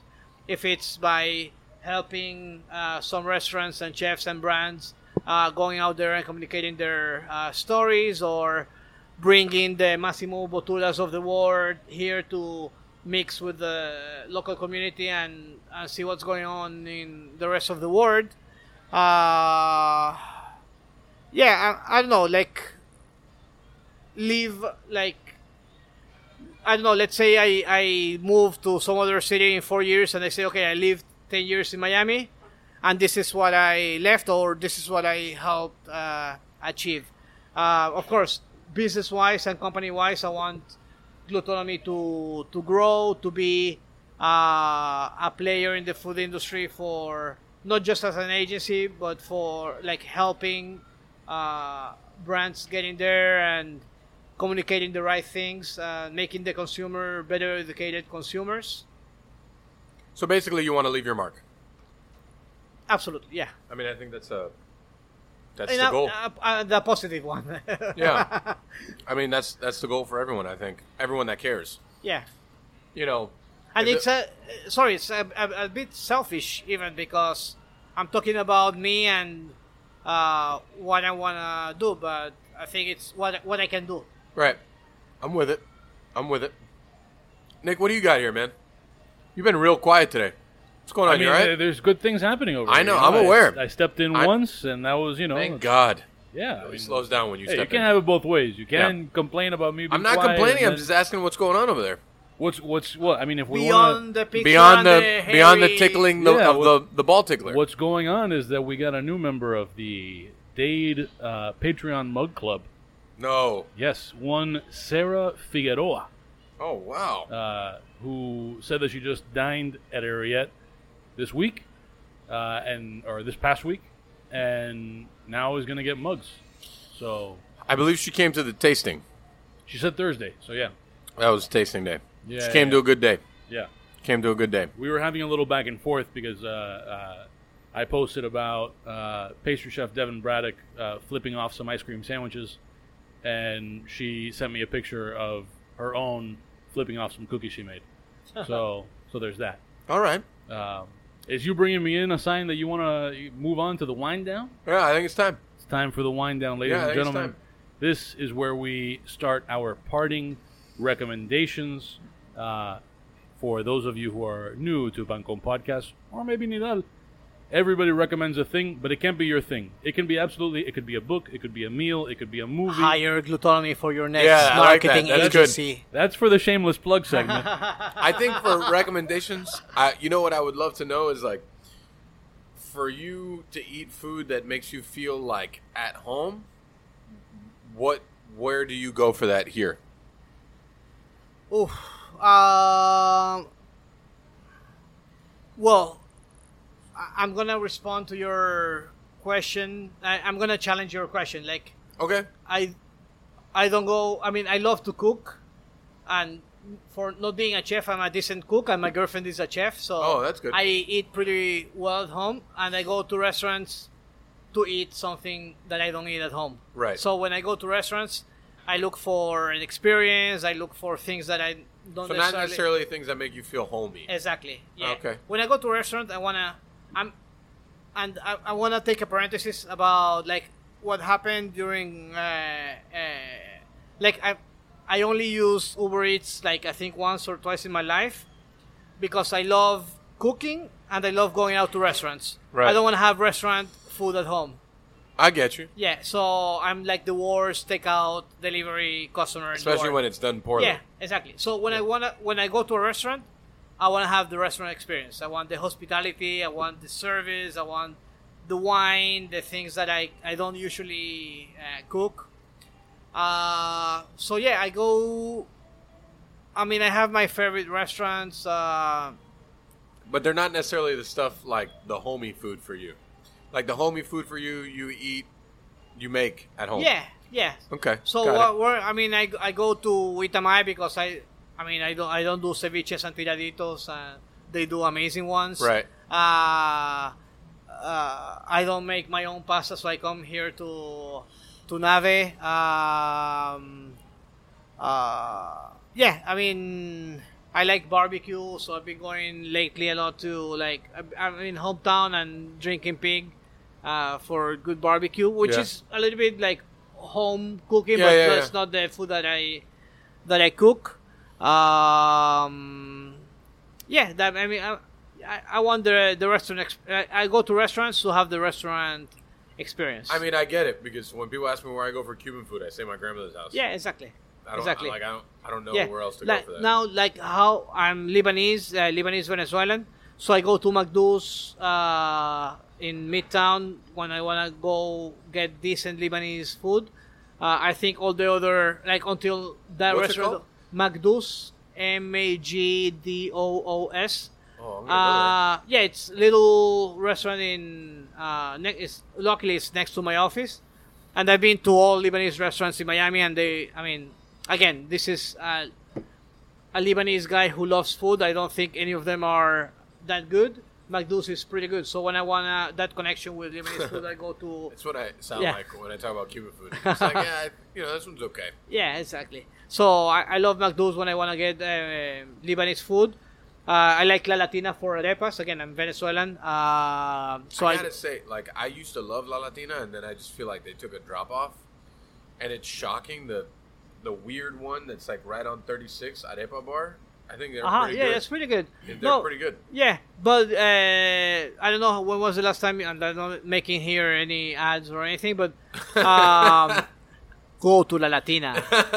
I used to go there all the time when Yeah. I worked at Cypress. I mean, it was right yeah, no, street. but uh, they have uh, new owners. Like they took over a couple of years ago, and they're doing the right thing. oh, good. Uh, I'm happy for them. Um, I, I mean, I like doggies too, but um, uh, when I wanna have like a Venezuelan arepa, I go to La I- Latina. I grew up down the street from Doggies. Okay. So I the, grew up on the original one in Yes. Coral Way. Yeah, I grew Okay. up on 17th and Coral Way, pretty much. Okay. So like right down the street, and it's strange, like where Doggies is, that bakery is actually Uh-huh. pretty good too. And that's also Venezuelan bakery. right? Like, yeah, yeah. it's it's pretty good also. So like, I feel like the food in that corner is like slept on. And then I haven't been there because I'm not like a big burger person. Uh-huh. Even though we just had a big burger debate across the street. the that- that- Juanchis. I, I hear is pretty good also. Yeah, and that guy started at the baseball stadium in Caracas. Look at that. Yeah, and now he's got like Brooklyn and Miami. Oh, and- yeah? Yeah, yeah. How's the burger? It's not my favorite one, Okay. but it's I mean it's good. But Yeah. I, I mean, I'm super picky with uh, with burgers. I think Miami is still. I mean, I love uh, Justin's burgers. I love Ariete's burger, and probably two or three more. name one of the other two or three. Which ones? Yeah, name one of the other other ones. Uh You got me there. I mean, I, I, I go. Lies To, here. no, if I go to Shake Shack, I have to Oh, Shake confess. Shack. Yeah, Shake, I, I, no, but yeah. Shake Shack is solid. I have to Yeah. tell you that I was shocked the other day. Like I've been shitting on the Five Guys burger Uh-huh. for years. I guess because I had it like, I like it. Five Guys. but I had like someone cut me like a corner of one the other day, and I was like, this is No, this is good. It's good. Yeah, I mean, I just, I think it's because I had Five Guys that one time I didn't like it, and then I had Shake Shack, and I was like, nah, Shake Shack's way better. Yeah, it's good. I mean, I like Kush. Uh, I think it could be better, but it's it's, it's good. It's Love pretty. that. Yeah. No, because I know they can do better, and uh, but it's good. It's still probably my fifth burger. And, That's pretty yeah. good. Top Yeah. five is good. Top Their, five is good. uh, their frita just won the uh, Yes. the burger thing at the Chef Leo, congrats, Yeah, Chef their Leo. fri- their frit is pretty good. That's what I get when I when I go there. oh yeah, Yeah, and uh, I don't know if you're doing the frita in Chug's. oh yeah, Yeah, that that that was a good one. yeah. I think our Frida's pretty good. Yeah. Um, I actually I went to Stevens the other day and I had the the Jewban, right? Okay, I- yeah, yeah. That shit was real good. That was delicious. yeah. You know, like roast pork and then pastrami and the thing, and it was. Oh yeah, it they was have a good one, not pork, but yeah, with pastrami. Uh, They have a regular pastrami. yeah, and they have yeah. a Rachel, I think, and then they have uh All right, brother. So, all right, burgers. I, I, there was something I want before we wind down. Sure, yeah. Tell me your thoughts on the Michelin Guide. Uh, again, it's a good reference. Like when when we make decisions on where to go to it, we have to have an open mind and look at everything. And Michelin Guide is one of the things we need to look into, but it's not uh, the Bible. The Bible used to be uh, before. Uh, again, it helps restaurant bring business, but I mean, I'd rather get uh, recommendations like more like grassroots. Uh, Yeah, from uh, people. Yeah, from people, from local uh, guides. I mean, I, I, I like the Michelin guide. I respect it, but it's it's not the Bible it used to be. You think they're coming to Miami? I think they're going coming to Miami and kick me out if or people will stop talking to me after this. But I don't think they. I mean, there's much uh, here in Miami for a Michelin guide yet. I mean, I could say that I've dined several places all over the states Mm-hmm. that have stars, and I've been to several Miami restaurants that are better. Oh yeah, absolutely. Can, Uh, can can we expand just because I, I think a lot of people maybe are aware of restaurants that have stars, Uh-huh. but are not quite aware of what a guide looks like and what that threshold is. Like for you, what do you imagine the threshold is of there would need to be X number of places Yeah, to I mean, justify a guide? If you want to have a guide, it's it's a guide. It's not like a 10 top 10 re- I mean, yeah, of course there's 10 15 restaurants that could be in th- that guide, Right. but 15 restaurants don't make uh, Michelin guide for a city. I mean, Well, how many how many stars do you think Naomi would get? two. I mean, that's that's still very good. Yeah, I think I, I don't think I mean I think Surf Club is a solid two star. um Yeah. but yeah, I mean, I went to L'Atelier. It's L'Atelier. It's it's good, but it's I mean, again, it's it's not like a three or two Michelin star uh, restaurant. Even though I think in New York it's two. or- Yeah. I'm not sure. Uh, yeah, I mean, I, I don't know. We can talk about this uh, a lot. I don't know. mean, I, don't know if Miami has any three stars in no, it. I don't. I mean, I don't think so. I mean, you look at and even some three restaurant, three Michelin stars in New York are not. They don't deserve three stars. Um, but yeah, I think we probably have a couple of two star. We have a bunch of one star. I believe that too. Yeah, but do they make up a guide? I don't know. I mean, even like you look at the guide, like Washington guide, Yeah. and half of it is like, I mean, it's yeah, it's great they're there, but they just like filling pages. I, I feel like there's, I mean, there's two ways to look at it, right?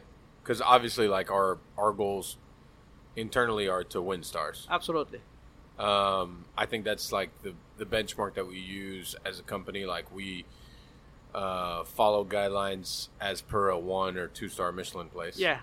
Um, but there needs to be a jump off point.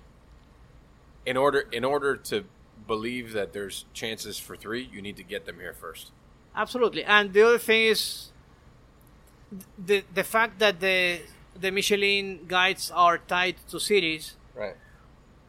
And I don't know, maybe you know this. I, I, is there a three Michelin star restaurant like in the middle of nowhere that, where there's no There's a good chance. Yeah, I mean Yeah, there. I mean, I mean, you traveled more than I have, Yeah. but there's definitely a good chance that there's a three star Michelin restaurant in the middle of nowhere that nobody knows about. Yeah, but they are attached to a to a region, even like to the Basque uh, country or to Napa. Right. Uh, like uh, I, you know, when I was the only time I've ever been in Europe, and we are in like the countryside of Spain, uh, went to this small.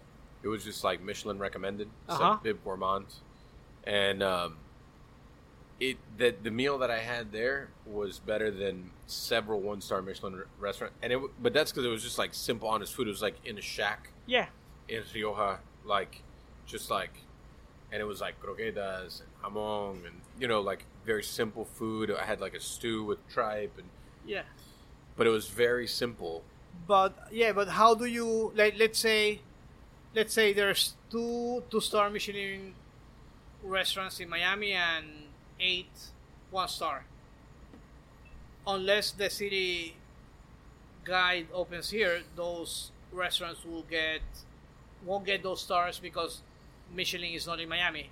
Right. So there should be a way where those restaurants are recognized without having like a formal Michelin uh, guide. I mean, I don't know. Uh, Uh, I'll I'll throw out an an idea. uh-huh. I think one of the failings of the Michelin Guide is that because it has its roots in Europe. I mean, for those who are not necessarily aware, Michelin is the, the Michelin Guide is a little bit like the Michelin uh, dining equivalent of AAA's Yeah, guides that are telling you where to find the Six Flags. or- Absolutely. that's a, you know where it had its origins, but in Europe. I think one of the failings of it is that in translating that to America, travel in the U.S. does not function the same way. Absolutely.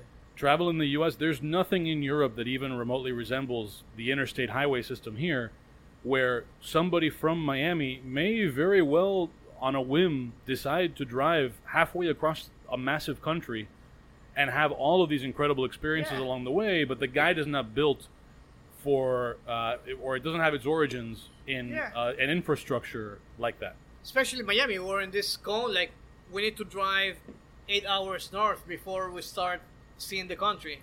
So Yes. and, yeah. and, and that works both ways too. Like, Yeah. like Yeah, how many people pass through Miami on their way to the Keys? Exactly. Yeah. Exactly. So yeah, I think that's unfair for Miami because I don't think there's I don't think there's the mass uh, required for a Michelin guide in the city, even though there's so, there are some restaurants that deserve two or one star. Agreed. Great.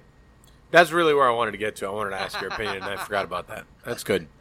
I think, if just my overall opinion, obviously, as someone that aspires to have stars, and I'm fortunate enough to know people that have won them and they deserve them, Yeah. and I think that their food is incredible, and I think uh, that it's done great things for their team, at least confidence wise, their food, their Well, operation. it's a way to attract talented people and all that. Yeah, I mean, you know, uh, at the end of the day, a, lot of the people that I've communicated with are business owners, and they've been, you know, you see the difference, obviously. yeah. You know, So, and, and is the guy guide coming here? I mean, I don't know. Yeah, I've heard All- all- rumors, but All I can say is that we're ready for them when they get here. I mean, that's. Uh, I- I think me and several other people like me are all ready for them, and Right. I, I, the reason why I want that for us as a city Mhm. is because I think that nothing but continues to solidify our growth as a food destination. Absolutely. Because as a tourism hotspot, air quotes being used, Uh, it's a tourism hotspot for so many other things that I don't find value in, Absolutely. and the the the lack of the value is the fact that there's lack of substance. There is substance in food because food is deep rooted in community, and it's deep rooted in people. Yeah. We sit down, we have dinner, we have drinks, whatever. That's what food and drinks are all about. Absolutely. It's about getting to know about the people around you, either that you've known for years or that you don't know. So, I think that that's why I'm very into it for us as a whole. It's continuing to push the envelope, as in like how far we can drive each other to get better. hmm And you know, I and I say this to my staff often is like they we they can never come. Yeah. It doesn't really matter to me, but this is the standard that we withhold. Yeah. But even before Michelin, uh, I think we are ready and we've been ready for some James Beard like for a long time. And uh, I mean, Let's not even get me going. yeah, exactly. So even like before getting into Michelin, like why we don't have like a stronger presence in the. I think a, a lot of a lot of reasons go into that though. I mean, the it's very it's dumbfounding to me why the Florida portion of the country is along with three other states, Exactly. but then California's by itself. It does like it don't make any sense to me. I mean, Doesn't. like there's so many and so many people that are not even in this city that deserved beard awards previously Yeah. whether it be in West Palm or in Orlando, because Brandon McGlamery has been very good for a very long time, um, and other people in Central Florida. You know, like there, and it's it's also the way that the voting happens. New Orleans keeps winning, then they keep getting more votes. Like, yeah. listen, I, I get it. It's cute. Like, there's a good sandwich shop there. Doesn't mean that they that they belong like on kind of like the level of some of the other things that other people are doing. And I've been there several times, and it's fucking great. But I still don't fucking get that. And it, to me, I'll never get that. And listen, I'm I'm part of the people that was nominated, and I love that for myself and for my team. But at the same time, it doesn't totally make sense to me Doesn't at all. and like but a lot of that falls on certain parts of Miami to become more involved with getting Miami fur- like pushing Miami further onto that map Mm. and those those things are people like the GMCVBs of the world and former winners which obviously Norman has been very vocal Michael has been decently vocal Michelle like those people you know like we need them to stand up for the city and for the younger part of the city Absolutely. so we can continue to make our name and to make our way but even they could scream at the high heavens if the GMCVB continues to sit on their fucking hands and not do shit and only push things like Miami Spice, which is essentially the dollar menu of food, then we're never gonna get fucking anywhere.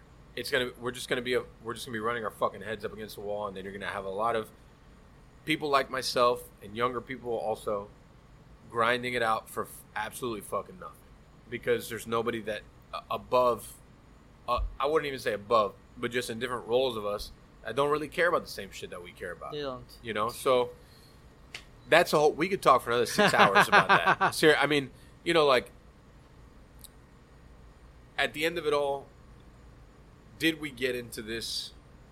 Do you get into dining and what you've done with food? Did I get into cooking for awards? No, but I'm a competitor at heart. Oh, absolutely. You know, like I'm into the competition.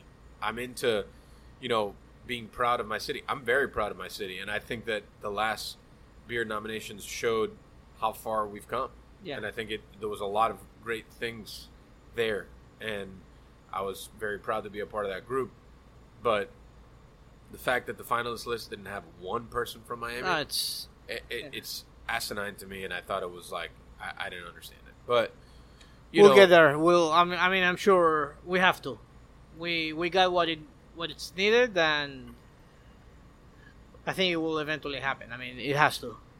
I'm I'm all for to keep grinding it out, and I'll keep grinding it out for the next 25 years. I don't really care. All You know, right. I'll keep on being loud about it also in the process. Yeah, absolutely. And now, For wind our- downs from the ball tickler himself. Oh, now I'm the ball tickler. You are talking into the Man. ball tickler. Uh, this is where we do our parting recommendations for real.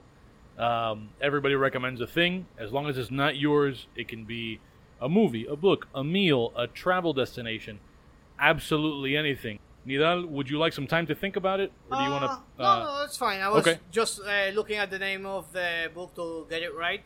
Uh, recommendations. Well, I just mentioned, and again, this is just random thoughts. If you want to get decent Lebanese food in Miami, finally go to Magdoos in uh, Midtown. Uh, I'm finishing uh, Andrew Friedman's uh, book, um Chef, Drugs, and, and Rock and Roll. It helps you understand well many of the things that we've been talking about, like where we come from uh, as a food industry in uh, in the U.S. And yeah, yeah, that's That's good a recommendations. and a restaurant. Is that oh, you can recommend rec- restaurants. Yeah, sure. Oh, do it. go for it. what? The, Oh, okay, yeah. So, the, uh, sorry, were you saying if you could like a music band or something? Sure, If you whatever want. you want. Yeah, Yeah. And the the Flaming Lips and the Lips and the Pixies always. there you go. I love that. Yeah. Nick, what do you got? I have two recommendations. One is a YouTube channel. If um, if you are into woodworking, either for purposes of working wood or just to watch somebody who knows what they're doing, uh, an old cigar industry acquaintance of mine a while ago uh, transitioned full time to being a YouTuber woodworker.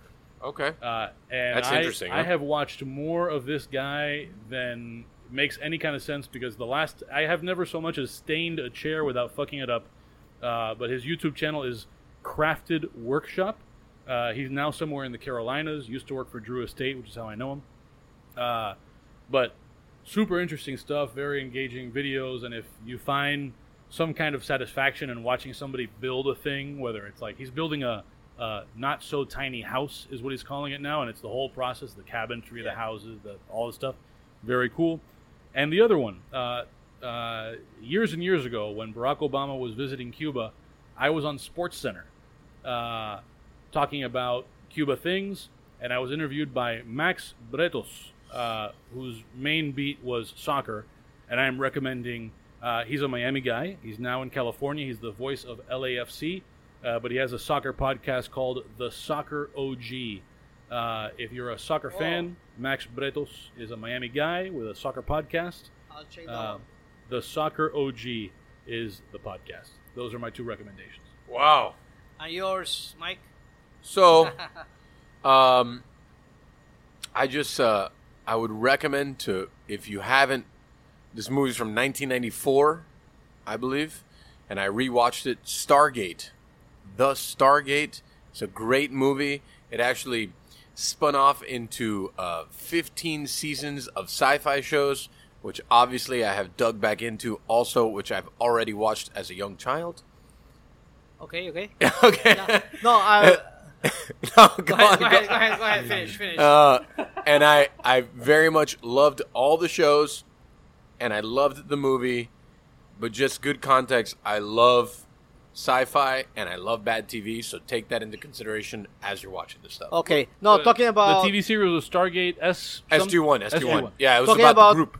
Talking about TV series, and I, I, think this might be old for some, but I, I mean, I come from tech, and I just like I finished it in a week, all three seasons of uh, Halt and Catch Fire. I've never seen that. Dude, you have to watch it. Halt and Catch Fire. I don't, I don't know if I'm pronouncing it well. H A L T. Oh, Halt and Catch Ca- Fire. Catch Fire. What's it It's it's uh it's on Netflix. Oh, Uh, but Good. it's originally from FX, and it's about it started like in the early '80s with the personal computer. I mean, it's uh, like drama and everything, but it's uh, you watched it in a week? Yeah. How three many s- seasons? Three seasons. How many episodes? Uh, like ten each. Oh man, No, you went in. Yeah, yeah. Yeah, you went in. That's loved thirty it. episodes in a week. I That's- loved it. I loved it. And that was your second time watching it. No, no, first time. Oh, first I- time, okay. It's it's I thought you old. were no, it's old, but I discovered it like Oh, uh, two months ago. I love that. Yeah. So another parting recommendation, I would uh, recommend following following a good friend of ours that his Instagram tag is Feeling Better Bakers, and through Feeling Better Bakers, you can support the cause called No Name Mutual Aid. Uh, no Name Mutual Aid supports um, basically the whole thing is cooking for homeless shelters and for um, the community fridges that you know we did an episode on that previously, and um, the team does that once one to two times a week. They feed anywhere between 200 to 400 homeless every week. Um, you know, uh, us as a company, we support the cause once a month, and we cook with them once a month. And um, but a good way to support the cause is they sell shirts. The shirts range uh, at 20. Anything after 20 is an extreme donation. Um, basically, we raise enough money to already uh, cover the cost of the things that, that are done. This is for like extra good stuff in a box. And how it works is we make anywhere between 70 to 90 individual meals. And then we do like hotel pans for shelters. And uh, then the team disperses them around the city. So um, I would recommend following them, buying a shirt. The shirts are actually very cool. Um, the day that this episode drops, I will post a photo of myself in the shirt because I actually think the shirt is very cool. Um, they offer also for some reason for people who want that, which I'm not into it, tie dye the shirt. I just have a white one, not my steez the tie dye, but uh, yeah, it's a great cause. I think it should be supported, and those are the kind of things that um, I would love to recommend. And, And- oh, sorry, go ahead. Go ahead. No, I don't know if some people are watching this on video, some are not. Huh? But while you say this, you're wearing an amazing Chug's Diner Yeah, T-shirt, Chug's so Diner. it's like, Yeah, I There you also recommend staying tuned because Chug's sometime will sometime in the next millennia actually open. So that'll be great for everyone. I saw you recently acquired the correct lamps, so that's good. Oh man, the fucking lamps. I don't know. I, I have to say that this is the first time I've actually done a build out from scratch. Like, you know, trench the floor, change the plumbing, change the like the reinforcement of the beams. Chug's the building is 100 years old almost. It was built in 1926. Um, it was the first part of that whole like complex, and then they built around it, so it's very old. So we had to change everything. The amount of electricity in there, it's just it's been a lot. Obviously, the grease traps are all brand new. They were inspected and approved today, which is incredible. Um, but I have learned that being a chef and being extremely detail oriented is very bad for construction people because it makes your life even more difficult and it makes you want to pull all your hair out. But we did get the right lamps. Finally, they don't look like garage lamps, and uh, the booths are there. A lot of the woodwork is done. Kitchen gets installed on Friday. nice. It's uh, furniture gets delivered the end of next week. Outdoor furniture gets delivered in three weeks. Um, the chef has already been hired. She's on property. Her name is Monica Dominguez. Um, you know, so good things are happening. Looking forward to it. Oh man, me too. Fucking a, me too. Nick, what do you uh, you got, you got anything else here? No, uh, let's uh, do our shameless plugs. We'll let Nidal go first. That's when you Uh, go glutonomy. Talk about glutonomy. Yeah, now. tell tell everybody where to find you and all of your things. Glutonomy is uh, my agency. Uh, you can find us at glutonomy.com, double T, uh, at glutonomy on Instagram, or my personal Instagram, Nidal Barake. That's N I D A L B A R A K E. And yeah, check us out. Uh, actually, one thing that we're doing at Glutonomy that we're having so much fun is we're uh, publishing city guides. So we had Miami, Chicago, LA, New York. Uh, I think what else? Uh, Nashville, and then we're doing some international ones. So yeah, just to share the places have- where we like to eat. Talk about Nashville. I have some friends that want to do like a guy's trip to Nashville. Uh huh. I've never been. I, I I've been three times. I I love it. I mean, I fell in love the first time I went. yeah, I've never been. I, I so I'd be using your city guide. You have to. You Yeah. have to go soon. Right. All right. Sounds good.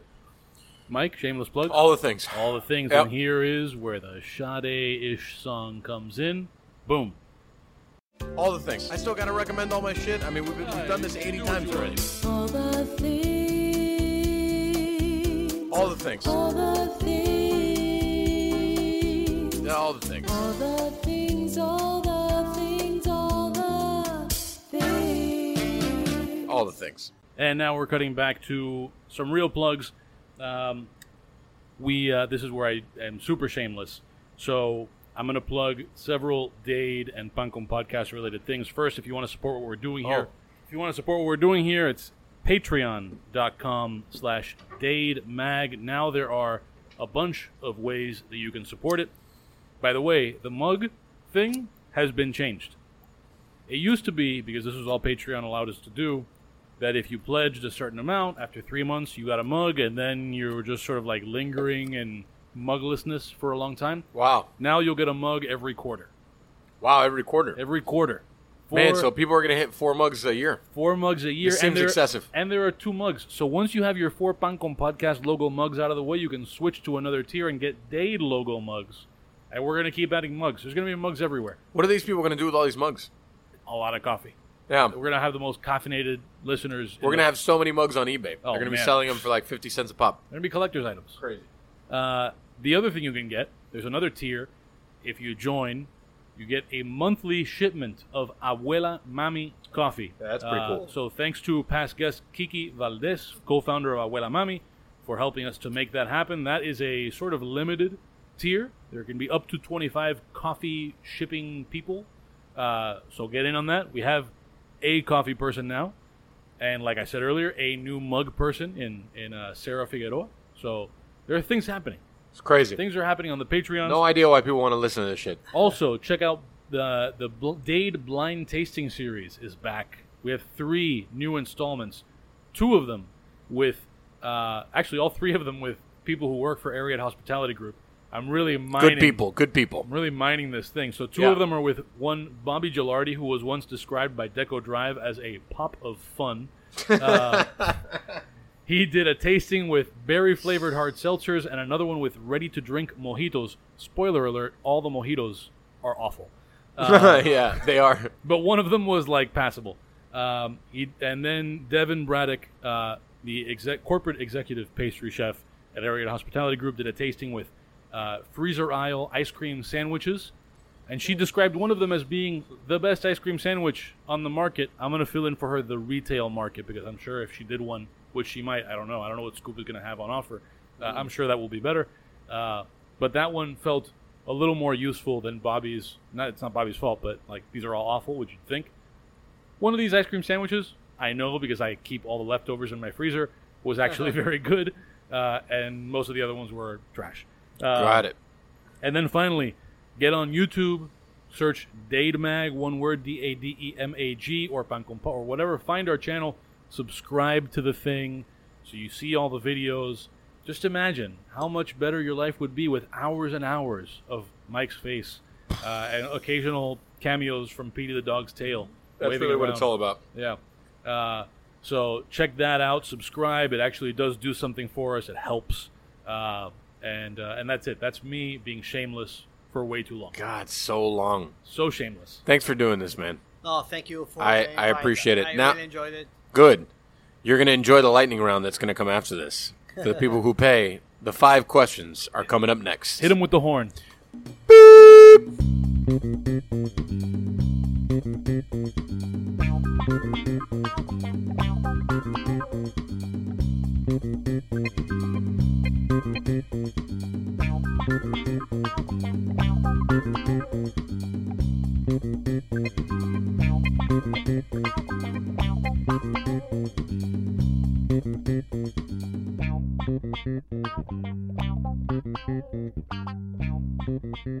Thank you.